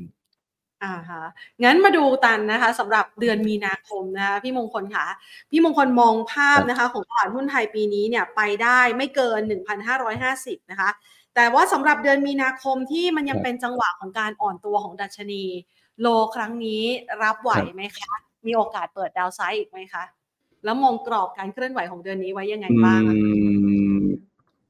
เอ่อ กรอบเคลื่อนไหวเมื่อกี้นะฮะเดี๋ยวกันนะ กรอบจะเป็นอันนี้นะกรอบตอนนี้ผมมองข้างล่างไว้หนึ่งสามห้าศูนย์ค่ะนะครับ นี่คือกรอบเดือนมีนาคมนะ โอกาสอ่าหลุดมีไหมมีให้ทำใจอืมไว้นิดหนึ่งให้เตรียมใจค่ะไว้ก่อนว่ามีโอกาสหลุด เพราะว่าค่ะตัวแปรหลายตัวเนี่ย มันยังไม่มันยังไม่วกตัวกลับมาเลยที่เป็นลบ ให้ทำใจไว้นิดหนึ่งนะครับ ว่าจะหลุดนะครับ ไว้ก่อนทำใจไว้ก่อนว่าจะหลุด นะครับอืมนี่คือกรอบในเดือนมีนาคมนะครับ ก็มองไว้อย่างนี้อ่าฮะงั้นถ้าหากว่ามองจากภาพในลักษณะของการเคลื่อนไหวอยู่ในกรอบเดิมแบบนี้นะคะ เราจะมีครับวิธีการลงทุนให้ชนะตลาดได้ยังไงบ้างคะ พี่มงคลช่วยโอ้แนะนำให้กับนักลงทุนหน่อยสิคะโอเคครับ ถ้าเป็นค่ะภาพอันนี้เป็นกลยุทธ์ที่ผมผมพูดกับนักลงทุนทุกวันเลยนะครับ ก็คือ ตอนนี้เนี่ยให้เน้นถือเงินสดไว้ก่อนอ่าอย่างพอร์ตล่าสุดของเราเนี่ย วันนี้ก็คือเงินสดประมาณ 80%ครับค่ะอ๋อ รอซื้อหุ้นประมาณ 5 ตัวฮะแพนบีโฮมโปร global เท่าแก่น้อยแล้วก็ว่าคือ รอจังหวะช้อปปิ้งหุ้นดีนะครับ นี่คือเป็นภาพใหญ่ ๆ ที่เรามองเดี๋ยวผมขออนุญาต เจาะลงอีกนิดนึงนะครับผมจะขออะอันนี้คือที่ผมเตรียมมาว่าเอ่อว่าแล้วเราจะซื้อหุ้นตัวไหนดีมคือปีนี้ไม่ใช่ปีที่หุ้นไม่ใช่ปีที่ดีของตลาดหุ้นไทยให้ให้ให้ทำใจไว้ก่อน จะได้ไม่ฮึกเหิมอ่านะครับฮะบจะได้ไม่เหมือนเดิมเอ่อขึ้นจะไม่ได้ใช่ฮะซื้อตามนะ เอ่อ sector ที่ผลประกอบการน่าจะดีในตลาดปีนี้น่าจะมีที่พอมองเห็นนะอืมก็น่าจะมีสอง sector นะครับ อันนี้ไม่นับพวก turnaround นะ turnaround ก็เรื่องหนึ่งไม่อ่าสอง sector ที่พอมองเห็นได้แล้วว่า น่าจะดีแน่ๆคือกลุ่มธนาคารแล้วก็กลุ่มโรงพยาบาลนะครับค่ะวิธีการลงทุนตอนนี้เนี่ย ปีนี้ไม่ดี ผมยังให้ถือเงินสดเอยผมจะแนะนำอย่างนี้ครับ เหมือนกับปีที่แล้วเลยว่า อย่าไปอย่าไปพยายามเอาชนะตลาด คุณสู้ตลาดไม่ได้หรอก ค่ะนะครับเพราะที่ผ่านมาปีที่ผ่านมารู้อยู่แล้วสิบครั้งคุณแพ้สิบครั้งเลยอืมสู้ไม่ได้ครับ อย่าไปสู้ ปีนี้เน้นถอยแล้วก็ให้ให้ให้หาจังหวะซื้อหุ้นที่เป็น high dividend yield ไว้นะครับ high ค่ะ dividend yield จะเป็นหุ้นปตทก็ได้ เป็นตัวไหนค่ะก็ได้ที่เป็น high dividend yield นะครับ หรือไม่กระทั่งอสังหา แต่ว่า high dividend yield ของชั่วโมงนี้เนี่ย ผมคัดตัวกลุ่มธนาคารให้ครับ ผมบอกว่า high dividend yield ชั่วโมงนี้เนี่ยแรงสุดก็เป็นกลุ่มธนาคารแล้วล่ะเพ ราะค่ะแต่ละตัวที่ประกาศจ่ายปันผลนั้นโอ้โห อึ้งฮะ อึ้ง SCB ก็มาแรงฮะ ตัว KBank เมื่อวานนี้ก็โอ้โห แบบอึ้งเอ่ค่ะอการจ่ายเงินปันผลที่สูงเนี่ย มันมันเป็นเรื่องที่ดีนะครับ เพราะว่า payout ratio อาจจะเขาเขาอาจจะปรับ payout ratio เป็นทางการเลย อาจจะปรับแบบถาวรก็ได้ ผมบอกว่าเก็บหุ้นแบงค์ไว้ก่อนครับคำถามค่ะคือบอกว่า โอ้โห ประกาศไปแล้วยังเก็บได้เหรอค่ะสำหรับผมผมคิดอย่างนี้นะ ผมคิดอือฮึว่าอะ เอาผมให้เอา SCB ตัวเดียวเลย SCB ค่ะเนี่ยจ่ายปันผลไปแล้วเนี่ย ปีเนี้สิบาท ปีหน้าแปดบาท ค่ะ หลังหลัง X ซื้อซื้อไหวไหมก็ได้แล้วแต่ แต่สำหรับผมเองผมผมมองว่าอ่าตัว SCB เองเนี่ยหลัง X ราคาลงไม่เยอะ ไม่อืมไม่น่าจะมีไม่ไม่จำเป็น ไม่จะต้องไปไม่ต้องรอก็ได้ จะซื้อเก็บไว้ก่อนแล้วรับ X รอบนี้ไปเลยก็ได้เจ็ดบาทกว่าอ่าเพราะว่าปีนี้เป็นปีที่ไม่ค่อยดี เพราะฉะนั้นเนี่ยหุ้นที่เป็น high dividend เนี่ยมันจะเป็นอย่างนี้ครับ ในปีที่ ในปีที่ไม่ค่อยดี หุ้นที่เป็น high dividend เนี่ยเวลามัน X แล้วเนี่ยมันจะลงไม่เยอะ เพราะว่าอะไรรู้ป่ะเขาไม่รู้จะคนขาไม่ยไปทำไมนึกออกไหมมันไม่รู้จะขายไปทำไม แต่ถ้าเกิดเป็นปีที่ดีเนี่ยอ่าอ่าฮะหุ้นที่เป็น high dividend เนี่ยผมบอกได้เลย ผมก็ทำผมก็แนะนำให้ทำคือ X ปุ๊บขายเลย แล้วไปซื้อหุ้นอื่นดีกว่า ถูกไหมครับอ่าฮะแต่ว่าชุกปีนี้ผมคิดว่าไม่ค่อยเยอะแม้กระทั่งปตทครับ ผมก็บอกว่าค่ะถ้าเกิดคุณติดทุนสูงนะสามสิบแปดบาทเนี่ย คุณไม่ต้องไปอือฮึขายปตทก็ได้อืม คุณถือไว้เถอะเดี๋ยวมันก็กลับขึ้นมานะครับถือเดี๋ยวก็กลับขึ้นมาลักษณะเดียวกัน เพราะฉะนั้นเนี่ย ปีนี้มีหุ้นที่เป็น high dividend สักสามสิบเปอร์เซ็นของพอร์ต ที่ผมอ่าแนะนำอาจจะเป็นปตท SCB อันเนี้ยสองสองตัวนี้ก็ถ้าจะประมาณไว้ก่อนสองตัว ค่ะคราวนี้มีหุ้นชั่วโมงนี้เนี่ย อีกอันหนึ่งก็คือเป็นหุ้นที่เรียกว่า เอาเป็นผมจะใช้อย่างนี้ครับ ปีนี้เป็นปีที่ที่ผมบอกว่าไม่ค่อยดี ผมพยายามเลือกหุ้นที่มี มีมีโอกาสที่งบจะดีก่อนอืมฮึค่ะมีโอกาสรอดสูง ใช้อย่างนี้เลยนะ มีโอกาสค่ะรอดสูงนะครับ แม้ว่าผมคิดผิดก็น่าจะรอดอ่านะครับฮะแม้ว่าผมคิดผิดก็น่าจะรอด ผมมีอยู่สี่ตัวครับ ตัวที่หนึ่งค่ะก็คือตัว AOT นะครับ ตัวที่สองคือวาตัวที่สามคือ SJWD แล้วก็ตัวที่สี่คือโรงพยาบาลเกษมราช ผมอ่าผมอธิบายภาพที่ผมทำมาประกอบนิดนึงนะครับ AOT เนี่ยภาพด้านตรงกลางเนี่ยก็คือ จะเห็นว่าครับว่าทรงทรงของกำไรนี่กำไรรายไตรมาสครับ ทรงของกำไรควรจะเป็นแบบนี้ AOT ค่ะก็แบบหนึ่งวาแม้ว่ามันจะมีฟันหลอบ้างนะครับ ขึ้นขึ้นลงลงแต่ว่าโดยรวมถือว่าโอเค เป็นขาขึ้นอยู่อืมฮึ SJWD หลังจากรวมกิจการมาแล้วเนี่ยกำไรเริ่มลูกศรเนี่ยเริ่มชี้ขึ้นนะครับโรงพยาบาลเกษมราชกำไรอะไม่ต้องไปพูดถึงนะไอ้เรื่องโควิดเนี่ยมันกำไรแบบร้อยปีมีทีไม่เอาอืม เอาเทียบกับอดีต เห็นไหมครับว่าอดีตเนี่ยกำไรของเขาเนี่ยมีโอกาสครับที่ BC BCH เนี่ยกำไรจะเป็นการสร้างฐานใหม่นะครับ เพราะว่าบริษัทเองเนี่ยก็มีเรื่องของผู้ประกันตนเพิ่มขึ้นนะครับ ปีนี้โคต้าค่อนข้างเยอะ แล้วก็เรื่องการจ่ายเงินของฝั่งรัฐบาลเองรวมถึงนโยบายรัฐบาลเองเนี่ยก็เอื้อต่อธุรกิจประกันสังคมด้วยนะครับ นี่คือ 4 ตัวครับ ที่คิดว่าผมคิดว่ามีโอกาสไปต่อนะครับ เพราะนั้นลองหาจังหวะจับทั้ง 4 ตัวนี้ครับ AOT วา SJWD แล้วก็ตัวโรงพยาบาลเกษมราชนะจะเห็นว่าค่ะผมวางทีมไว้สองทีมสำหรับอ่าการดักซื้อรอบนี้คือทีมของหุ้นที่เป็น high dividend กับอีกทีมหนึงก็คือทีมของหุ้นที่เรียกว่ามีความแข็งแรงมี growth ของตัวกำไรแล้วก็ผมคิดว่า sector เขาเนี่ยมันโอเค คือไม่ไม่ใช่เป็น disrupt ครับ sector เขาพอไปไหวนะครับค่ะนี่คือยังผมเลือก ค่ะ ตัวที่พี่มงคลแนะนำมาเนี่ยนะคะ ก็คือยังไม่ไล่ราคาใช่ไหมคะ หาจังหวะเก็บ คือสามารถเก็บได้ตลอดทั้งปีนี้ ถ้าลงมาแรงๆก็สามารถซื้อได้แบบนี้หรือเปล่าคะเอ่อเอาเป็นว่าจากวันนี้จนถึงจุดต่ำสุดของตลาดที่ในเดือนมีนาคมก็แล้วกันอะสมมติว่าเดือนมีนาคมเนี่ยผมว่าลองลองพิจารณาสี่ตัวนี้ครับ บางตัวก็ต่ำอยู่แล้วนะ อย่างเช่นวาเนี่ย ตอนนี้ก็ต่ำอยู่แล้วนะครับ AOT เนี่ยก็ ไม่ต่ำมาก แต่ก็อยู่กลางๆ พอซื้อตอนนี้ไหว ค่ะ SJWD นี่ก็อยู่กลางๆ จะรอจังหวะซื้อก็ได้ฮะ ไม่ต้องรีบ BCS เนี่ย ผมมองว่าระระดับราคาตรงเนี้ยก็ค่อนข้างต่นะครับอ่าฮะค่อนข้างต่ำอย่าไปหวังว่าจะซื้อ 19 ดีกว่านะ เพราะว่าผมว่าโดยโดยข้อมูลที่เขาให้มาเนี่ย ผมว่าราคาตรงเนี้ยมันมันคงมันน่าน่าจะต่ำพอแล้วนะครับ เพราะฉะนั้นแต่ละตัวเนี่ย บางตัวเนี่ยซื้อได้เลย บางตัวก็รอจังหวะนะครับ ค่ะ อะ งั้นก็จะได้เอาไปเลือกช็อปกันนะคะ มีหุ้นตัวไหนนะคะ ก่อนที่จะไปถึงคำถามคุณผู้ชมทางบ้านนะคะ พี่มงคลคะน่าจะปัจจุบันนี้เนี่ยมันมีหุ้นกลุ่มไหนที่น่ากังวลใจเป็นพิเศษที่ควรหลีกเลี่ยงด้วยหรือเปล่าคะ เยอะฮะ เยอะอ่าฮะคือหุ้นที่น่ากังวลนะอ๋ออืมเดี๋ยวผมขออะเดี๋ยวผมอันนี้ อันนี้เป็นเพราะภาพเอาภาพเป็นผลประกอบการเอางี้ดิมันดูมันดูไม่ค่อยอะอันนี้กัน นี่คือผลประกอบการครับ สังเกตไหมครับนี่คือนี่คือตัวเนี้ย กล่องเนี้ยคือตัวที่กำไร year on year ของจริงๆเป็นงวดต้องเป็นงวด12เดือนนะเนี่ยจะเห็นไหมครับว่าหลายตัวเนี่ย sector หลาย sector เนี่ยลบอืมฮึหลาย sector ลบระดับปีนะ แล้วก็หลาย sector ก็ลบระดับไตรมาสด้วย ถามว่าเราอ่า sector ที่ outlook ผมผมคงไม่ไม่เจาะไปรายละเอียดมากๆนะไม่อยากลงตัวหุ้นครับ จริง ๆ พอจิ้มได้แต่ว่าอย่าอย่าถึงขั้นนั้นเลย ผมขอให้เป็น guideline กันแล้วกันว่า sector ไหนที่ปีนี้ก็ยังไม่ค่อยดีอืม commodity ครับ ค่ะ commodity ปีนี้ไม่ค่อยดี เพราะว่าหนึ่งคือสถานการณ์สงครามทำให้ต้นทุนน่ะสูงเศรษฐกิจโลกอืมฟื้นตัวช้า sec อ่าคำว่า commodity เนี่ย ถ้าเน้นเป็นพิเศษเนี่ยก็คือพวกปิโตรเคมีอะปีนี้ไม่ค่อยดีอืมฮึราคาที่ขึ้นเนี่ยมันขึ้นจากจากที่มันลงไปลึก แต่มันค่ะไม่ดี ขึ้นลงไปลึกก็เล่นได้ฉาบฉวย นะครับถือยาวเหนื่อยนะครับ sector อื่นๆเนี่ย sector ต้องจับตาดูก็คือเรื่องของ sector finance sector finance ตอนนี้มันทำไมทำไมต้องต้องห่วงแหละนี่ฮะ sector finance เนี่ยจะเห็นไหมครับว่า growth ของเขาเนี่ยมันมันไม่เหมือนเดิมครับอืมฮึมันจะถูกชิปเขาเรียกว่าเขาเรียกว่ามันมันถูกรีเลทลงมาหมดแล้ว คือ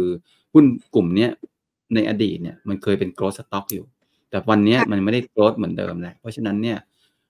การเล่นในเชิง Piper Book หรือ PE จะต่ำนะครับ จะต่ำกว่าปกติ จะต่ำเหมือนกับในอดีตก่อนเขาขึ้น หุ้นกลุ่มนี้เนี่ยผลประกอบการเนี่ยก็ยังสุ่มเสี่ยงอยู่นะครับ แล้วก็ที่สำคัญต้องจับตาดูเรื่องเรื่องของตัวนโยบายรัฐบาลกับแบงก์ชาติด้วย กับเรื่องของการอุ้มลูกหนี้อย่าลืมครับกลุ่มการเงินเนี่ยรายได้เขา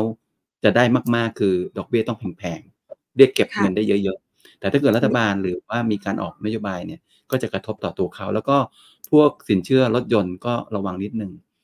นะครับสินเชื่อรถยนต์ระวังนิดนึงเพราะว่า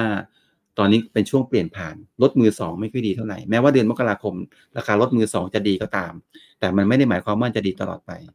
นะครับกลุ่มที่ปล่อยกู้รถก่อยปล่อยกู้พวกรถยนต์เนี่ยก็ผมอาจจะเว้นพวกทิสโก้ไว้นะเพราะทิสโก้เนี่ยเขาคุมค่อนข้างดีนะครับทิสโก้นี่เป็นเทพตัวหนึ่งครับของเทพของการจ่ายเงินปันผลที่ดีตัวหนึ่งนะครับ กลุ่มอื่น ๆ กลุ่ม auto ครับรถยนต์ เพราะว่าปีนี้เนี่ย ธุรกิจ EV เนี่ยน่าจะเข้ามาอยู่ในตลาดเยอะขึ้นอืมนะครับ แม้ว่าคนบางคนเริ่มจะรู้สึกว่าแล้วว่า เออ EV มาเนี่ย มันมันยังไม่ถึงเวลาจริง ๆ แต่ว่าอย่าลืมนะครับว่าเมื่อ EV เข้ามาตลาดมันคือสินค้าทดแทนครับ มันจะทำให้รายได้ของธุรกิจที่เป็นออโต้เนี่ย มันหายไป ยกเว้นสินค้าคุณนะสามารถใช้ทั้งลดน้ำมัน แล้วก็ลดไฟฟ้า อย่างนี้คุณอยู่ได้ อย่างเช่นอะไรผู้ผลิตชิ้นส่วนพลาสติกพอไหวอืมยางรถยนต์ไม่ว่าคุณจะใช้ EV หรือคุณใช้รถน้ำมัน คุณก็ต้องใช้ยางรถยนต์เหมือนกัน เนี่ยยังพอไหว แต่ว่าโดย sector โดยรวมไม่ค่อยโอเค เท่าไหร่ระวังนิดนึง ผมเตือนเฉยๆนะครับ ไม่ใช่ว่าไม่ดีระวังอืมงั้นระวังผมเตือน sector petro sector ของ auto แล้วก็ sector finance อสังหาเนี่ยอ่าขอให้เน้น ถ้าอยากจะลงทุนจริง ๆ เนี่ย ให้เน้นพวกตัวตัวเบอร์ต้นๆของตลาดครับ AP ศุภาลัยอ่าฮะแลนด์เฮ้าส์สิริขอเบอร์ต้นๆพอ เบอร์รองๆเนี่ย ไม่ต้องรีบครับ ไม่ต้องรีบ เรื่องของ commerce commerce ไม่ต้องเตือนนะ commerce มันไม่มีอะไร commerce เนี่ยธุรกิจไม่ค่อยดีหรอกแต่ว่า ว่าเป็นตัวตัว commerce มันมี seg มันมันแตก segment เยอะครับพูดไปมันมันเป็นตัวแทนของ sector ไม่ได้มัน พูดลำบากอะถ้าจะเตือนก็น่าจะเตือนประมาณนี้ก็แล้วกันนะครับ ประมาณนี้เดี๋ยวเราไปที่คำถามคุณผู้ชมทางบ้านกันบ้างนะคะ แต่ก่อนจะไป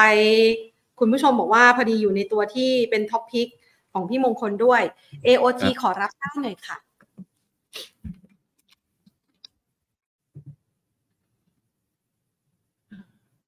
หกสิบห้าห้าสิบแล้ว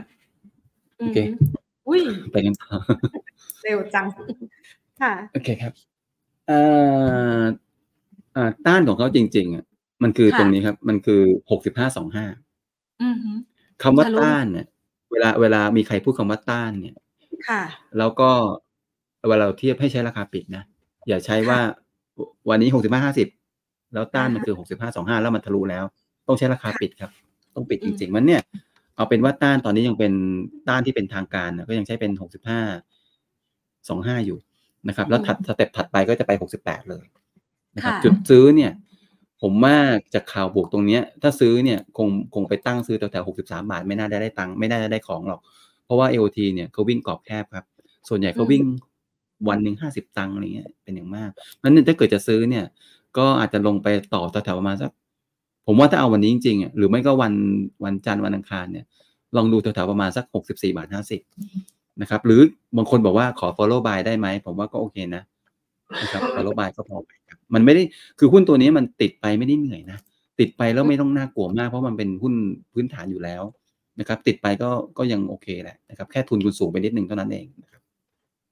ค่ะอ่างั้นไปดูคำถามอื่นๆกันบ้างนะคะ วันนี้โอริลงหนักคุณผู้ชมถามว่ามองยังไงบ้างคะ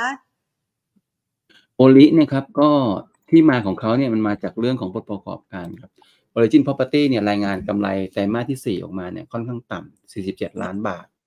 ค่ะนะครับแล้วก็กำไร normalize หรือว่ากำไรปกติก็ต่ำด้วยนะครับอาจจะเป็นเพราะว่าการปิดโอนมีน้อยแล้วก็รายรายได้จากการที่อ่าเขาเรียกเป็น management fee เนี่ยต่ำลงนะครับเพราะฉะนั้นตรงเนี้ยมันก็เลยกลายเป็นว่ามันเป็นลบกับตัวหุ้นแต่ว่าโอลิเนี่ยราคาจะเห็นว่าเข้าลงมาระดับหนึ่งแล้วนะครับ แต่ก็เอาเป็นว่าผมไม่แน่ใจว่าเข้ารับได้ไหมหกบาทหกสิบห้าได้ไหมหกบาท ผมว่าอืมกลุ่มอสังหาเนี่ย คืออย่างนี้ครับ กลุ่มอสังหาเนี่ย มันเป็นกลุ่มที่มีความยากอยู่ระดับหนึ่ง ถ้าเกิดไม่ ผมผมผมว่าผมจะตอบอย่างนี้นะครับว่า ช่วงหลังๆมาเนี่ย ผมไม่ค่อยกล้าเชียร์ค่ะจะเห็นว่าเมื่อก่อนเนี่ย ผมจะเชียร์สุภาลัยอยู่ประจำเลย แต่ตอนนี้ผมถอยจากสุภาลัยมาเป็นระยะหนึ่งแม้กระทั่งอสังหาทั้งกลุ่มเลย เพราะอะไรรู้ไหมครับ คนพูดบอกว่าปัญหาหนี้ครัวเรือนมา ปัญหาหนี้นู่นหนี้นี่มา การซื้อบ้านซื้อได้น้อยลง ผมก็เลยมองว่า ผมขอต่อราคา ไม่รีบ แล้วก็มันค่ะก็จริงๆนะราคาอสังหาส่วนใหญ่ลงมาหมดเลยยกเว้นสิรินะครับยกเว้นสิริอ่าถ้าจะซื้อโอลิแถวๆนี้ซื้อได้นะครับ แต่ก็ทำใจนิดนึงก็เก็บเก็บหนึ่งเดือนสามเดือนนะครับ ผมว่าซื้อไหวนะครับ อย่าซื้อเยอะนะครับ ซื้อได้แต่อย่าซื้อเยอะนะครับ เอาอย่างนี้ดีกว่าค่ะ เพราะยังไงอ่ายัยังไงก็ตามเนี่ย Origin Property เองเนี่ย มันก็เป็นหุ้นตัวหนึ่งที่เคยเคยถูกบอกว่าเป็นหุ้นที่จ่ายปันผลที่ดีตัวหนึ่งของตลาด อย่างน้อยก็รอเราซื้อหุ้นไปอย่างน้อยก็รับปันผลไปก่อนนะครับจะเป็นความค่ะ เมื่อสักครู่นี้หนึ่งในตัวที่แนะนำก็คือ WHA นะคะ คุณผู้ชมถาม WHRT มองยังไงบ้างคะ เอ่อ YRT เนี่ย จริงๆถ้าเป็นหนึ่งในในในในกอง lead หรือ property fund ที่ที่ผมผมแนะนำให้นักลงทุนซื้อกันนะครับ จริงๆก็ LH Hotel พวก w a l i d นะครับ อะไรแบบเนี้ยสองตัวเนี้ยแล้วก็มันจะมีอีกบางตัวผมจำจำชื่อไม่ได้หมดแล้ว ก็ประมาณเนี้ยอ่าวาลิดเป็นหนึ่งในหนึ่งในสองสามตัวที่ที่ผมมองว่าโอเคนะครับอืมก็ถ้าเกิดเราดูจากเราดูจาก ตัวแม่เขาอยากว่าที่มีการมีการสร้างกรธตัวเองไปเรื่อยๆ อย่างเช่น ขายพื้นที่ได้เรื่อย สร้างสร้างอาคารให้เช่าได้เรื่อยๆเนี่ยผมว่าอีกหน่อยแอสเซทมันก็จะเติมมาที่วาทีและที่สำคัญที่สุดคืออมีการเติมแอสเซทเข้ามาบ่อยๆ แล้วทุกๆ ครั้งที่เติมเนี่ยตัว dividend yield กับผลตอบแทนที่น้องทุนได้กับ YRT มาเนี่ยมันก็ยังสม่ำเสมออยู่ครับมันเนี่ยซื้อสะสมหรือว่าจะเก็บไว้ไหวไหมก็ไหวครับตัวนี้ครับลองพิจารณาเงินปันผลครับ ท่าที่ผมจำตัวเลขได้เนี่ยเขาจ่ายเงินปันผลมาน่าจะน่าจะต่อเนื่องด้วยนะครับ ผมขออนุญาตดูนิดนึงนะครับค่ะก็น่าจะต่อเนื่องครับปีหนึ่งประมาณแถวๆแปดสิบสตางค์ครับถ้าคิดว่าเราเราซื้อราคาเก้าบาทแปดสิบแล้วเราได้เงินปันผลประมาณแปดสิบตังค์ต่อปีแล้วเราเราโอเคนะ ก็น่าจะไหวนะอยู่ประมาณแปดเปอร์เซ็นต์ค่ะน่าจะพอไหว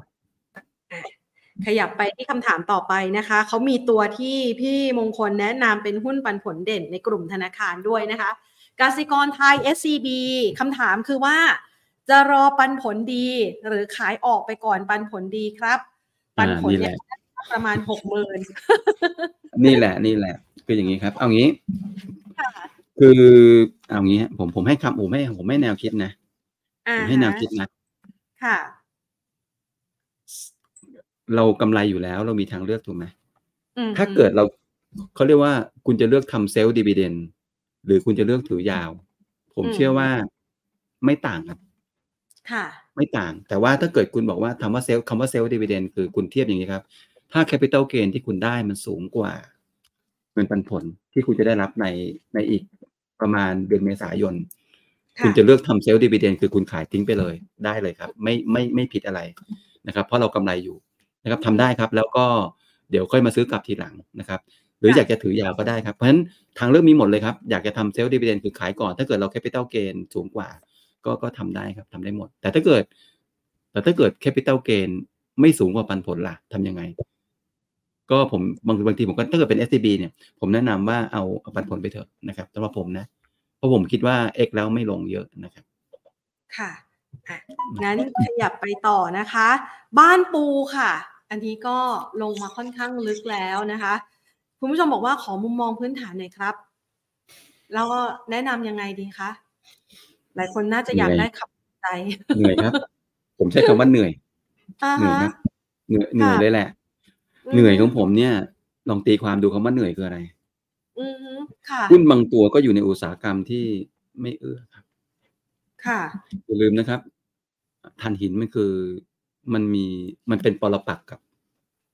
net zero อือฮึคาร์บอนนิวทรัลมันเป็นปรปักษ์กัน มันอยู่ค่ะยากฮะ มันอยู่ยาก โลกมันไปทางหนึ่งสินค้าก็อยู่ทางหนึ่ง อีกอย่างหนึ่งคือราคาแก๊สเขาพยายามจะ diversify ไปเป็นแก๊สก็ยังยังเหนื่อย เพราะว่าแก๊สในอเมริกามันราคาตกเยอะ ค่ะ เหนื่อยครับ ก็คือพูดได้ง่ายบ้านปูเองเนี่ยเขาพยายามที่จะปรับการเวทจากถ่านหินมาเป็นแก๊ส แต่ปรากฏว่าในตัวแก๊สของเขาเองเนี่ย มันก็มันก็ยังไม่ได้ไปไหนได้เท่าที่ไหร่มันมันก็ไม่ได้ดีมากๆเนี่ยฮะราคาถ่านหินก็อยู่ร้อยสามสิบสองเดี๋ยวผมให้ดูแก๊สให้หนึ่งค่ะนิดหนึ่งนะหนึ่งแก๊ส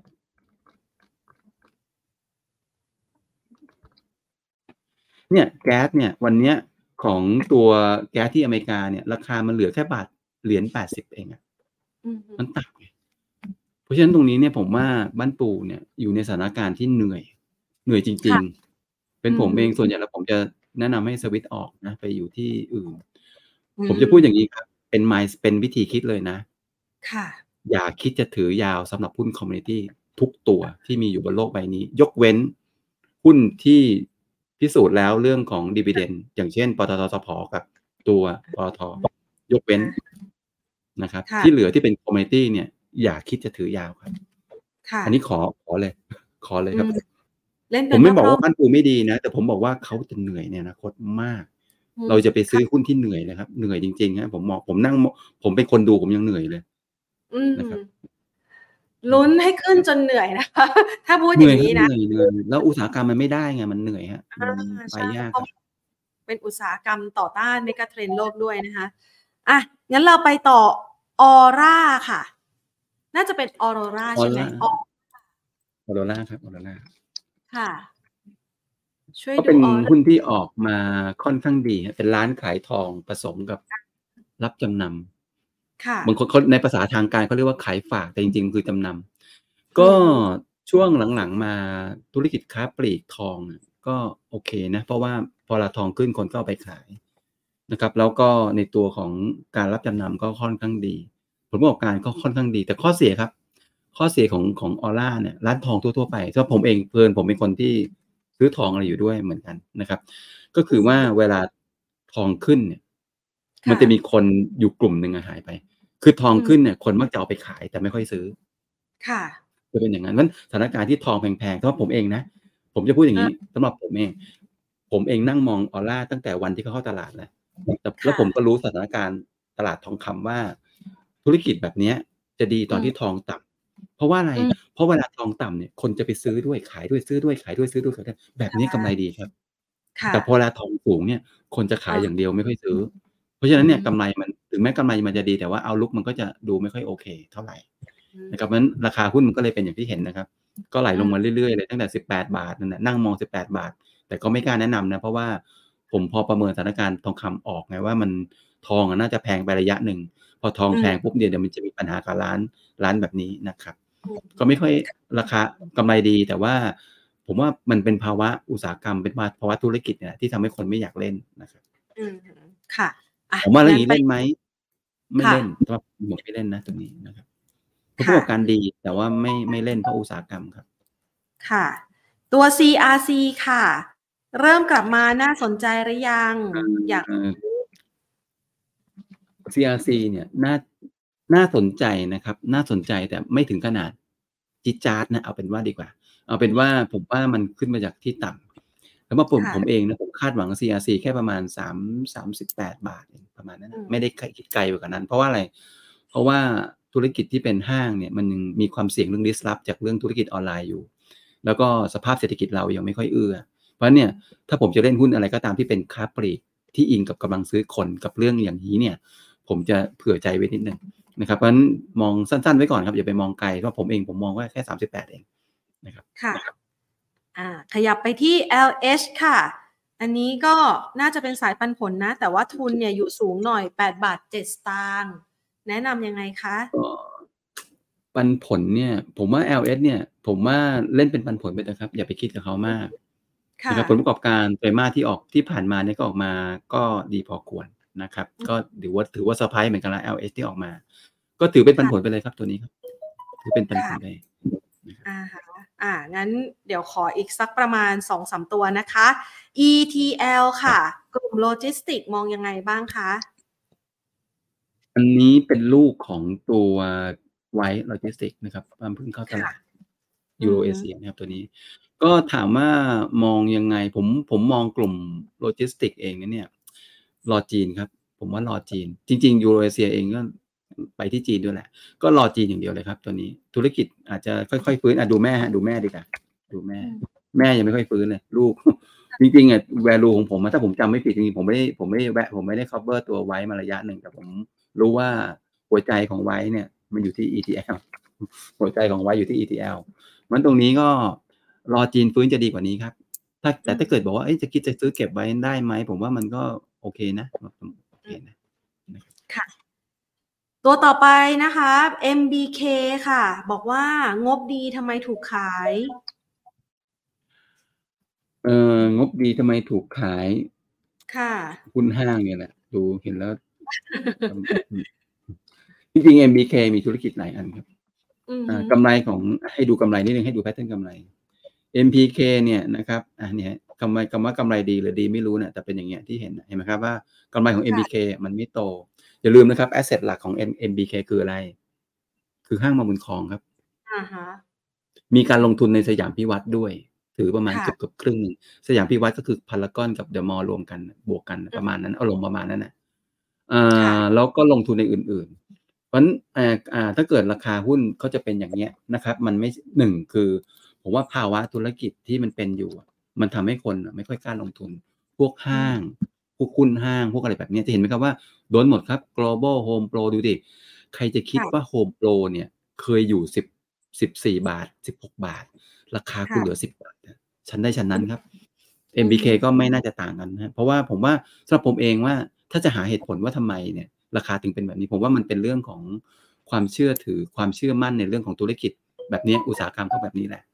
นะครับ แม้ว่ากำไรดีคนก็จะไม่ค่อยไม่ค่อยอะไรเท่าไหร่นะครับค่ะ ตัวต่อไป CPN ค่ะ ขออีกสองตัวนะคะ CPN ไปต่อหรือพอแค่นี้คะ CPN เนี่ยรอบนี้งบออกมาดี เพราะว่าค่าไฟเป็นตัวช่วยนะครับ แล้วก็มีการ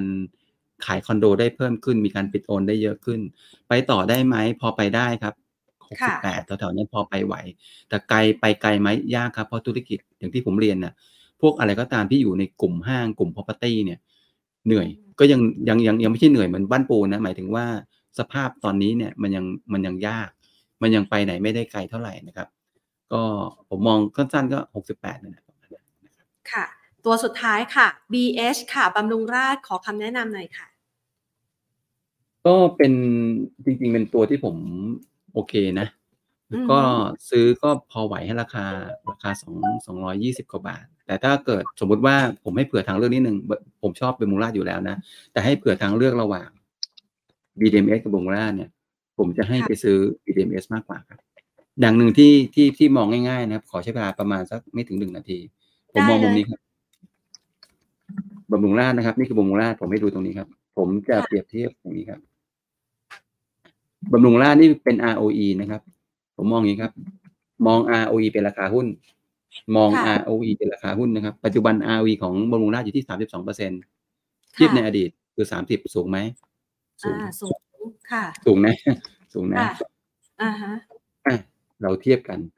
BDMs อดีตคือสิบแปดสิบเก้าปัจจุบันอยู่สิบห้ามีอัพไซด์กว่า พูดง่ายๆถ้ามอง ROE เป็นราคาหุ้น ค่ะ ก็ฉันใดก็ฉันนั้นฮะอ่า หุ้นที่มี ROE ระดับต่ำกว่า เรามีโอกาสขึ้นได้ ก็จะมีโอกาสในการขึ้นมากกว่าสองตัวเนี่ย มันไม่ต่างกันหรอก มันก็เหมือนกับ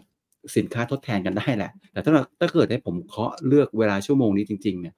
ผมจะเคาะ BDMs ให้ครับ เป็นทางเลือกนะครับ เป็นทางเลือกลองไปศึกษาเพิ่มเติมดูครับ ค่ะ หรือจะเป็น BCS ที่เมื่อสักครู่นี้เราแนะนำก็ได้ใช่ไหมคะก็อะ BTS เป็นไงบ้างอะเดี๋ยวดูนะ ค่ะ BTS ก็เนี่ยฮะเห็นไหม ROE ปัจจุบันอยู่ประมาณสิบก็ก็ก็ก็จะมี คือคือมอง ROE เป็นราคาหุ้นก็ก็เอาไปใช้ในการพินิจพิจารณาได้เหมือนกันนะครับอ่าแต่อันนี้เขาเขาโดดเด่นช่วงที่ผ่านมาก็คือเป็นเรื่องโควิดโควิดใช่ไหมคะใช่ครับอ่าฮะอะ นะคะอ่าเดี๋ยวลองไปฟังดูนะคะ เพราะว่าวันนี้เนี่ยพี่มงคลมีหุ้นนะคะ top pick มาให้ด้วยกันนะคะ ทั้งหมด 6 ตัว เป็น theme dividend yield นะคะ อีก 2 ตัวนะคะ แล้วก็มีหุ้นที่มีโอกาสนะคะ งบออกมาดีอีก 4 ตัว ให้คุณผู้ชมได้ไปเลือกศึกษาแล้วก็ลงทุนกันนะคะ วันนี้ขอบพระคุณพี่มงคลมากนะคะ มาให้ไอเดียการลงทุนกับเรากันค่ะ สวัสดีค่ะขอบคุณครับสวัสดีครับ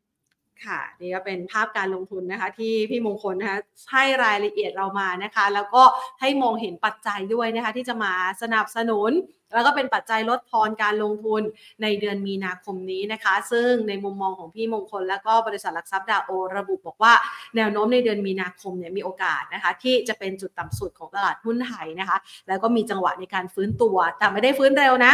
คำว่าฟื้นตัวของตลาดหุ้นไทยเนี่ยน่าจะเกิดขึ้นในช่วงสักประมาณ ครึ่งปีหลังนะคะ มองแนวโน้มทั้งปีนี้นะคะ พี่มงคลบอกว่ามองไปเนี่ยอาจจะไม่เกิน 1,550 แต่ถ้านะนับปัจจุบันนะคะ ก็อีกสักประมาณ 200 จุดนะ ถ้าหากว่าใครนะคะ ยังมีจังหวะของการลงทุนที่ดีนะคะ ก็บริหารต้นทุนค่ะ แล้วก็ลองหาหุ้นที่มีโอกาสสร้างผลตอบแทนที่ดีนะคะ ให้กับพอร์ตการลงทุนของท่านกันนะคะ เราจะนำมาฝากกันเป็นประจำแล้วก็ไปขอความคิดเห็นนะคะ จากนักวิเคราะห์หลาย ๆ ท่านนะคะ เพื่อที่จะสร้างความสำเร็จในการลงทุนนะคะ มาติดตามกันค่ะเป็นประจำได้กับรายการของเรานะคะ วันนี้หลาย ๆ ท่านทักทายเข้ามานะคะ พูดคุยกันนะคะ หลายท่านเลยนะคะ ขอบพระคุณสำหรับการติดตามนะคะ ท่านใดที่เข้ามาแล้วฝากกดไลค์ฝากกด Subscribe นะคะ หรือบอกต่อให้เพื่อนๆได้มาฟังกันต่อก็จะเป็นพระคุณอย่างสูงเลยค่ะ วันนี้นะคะ ลากันไปก่อนสวัสดีค่ะ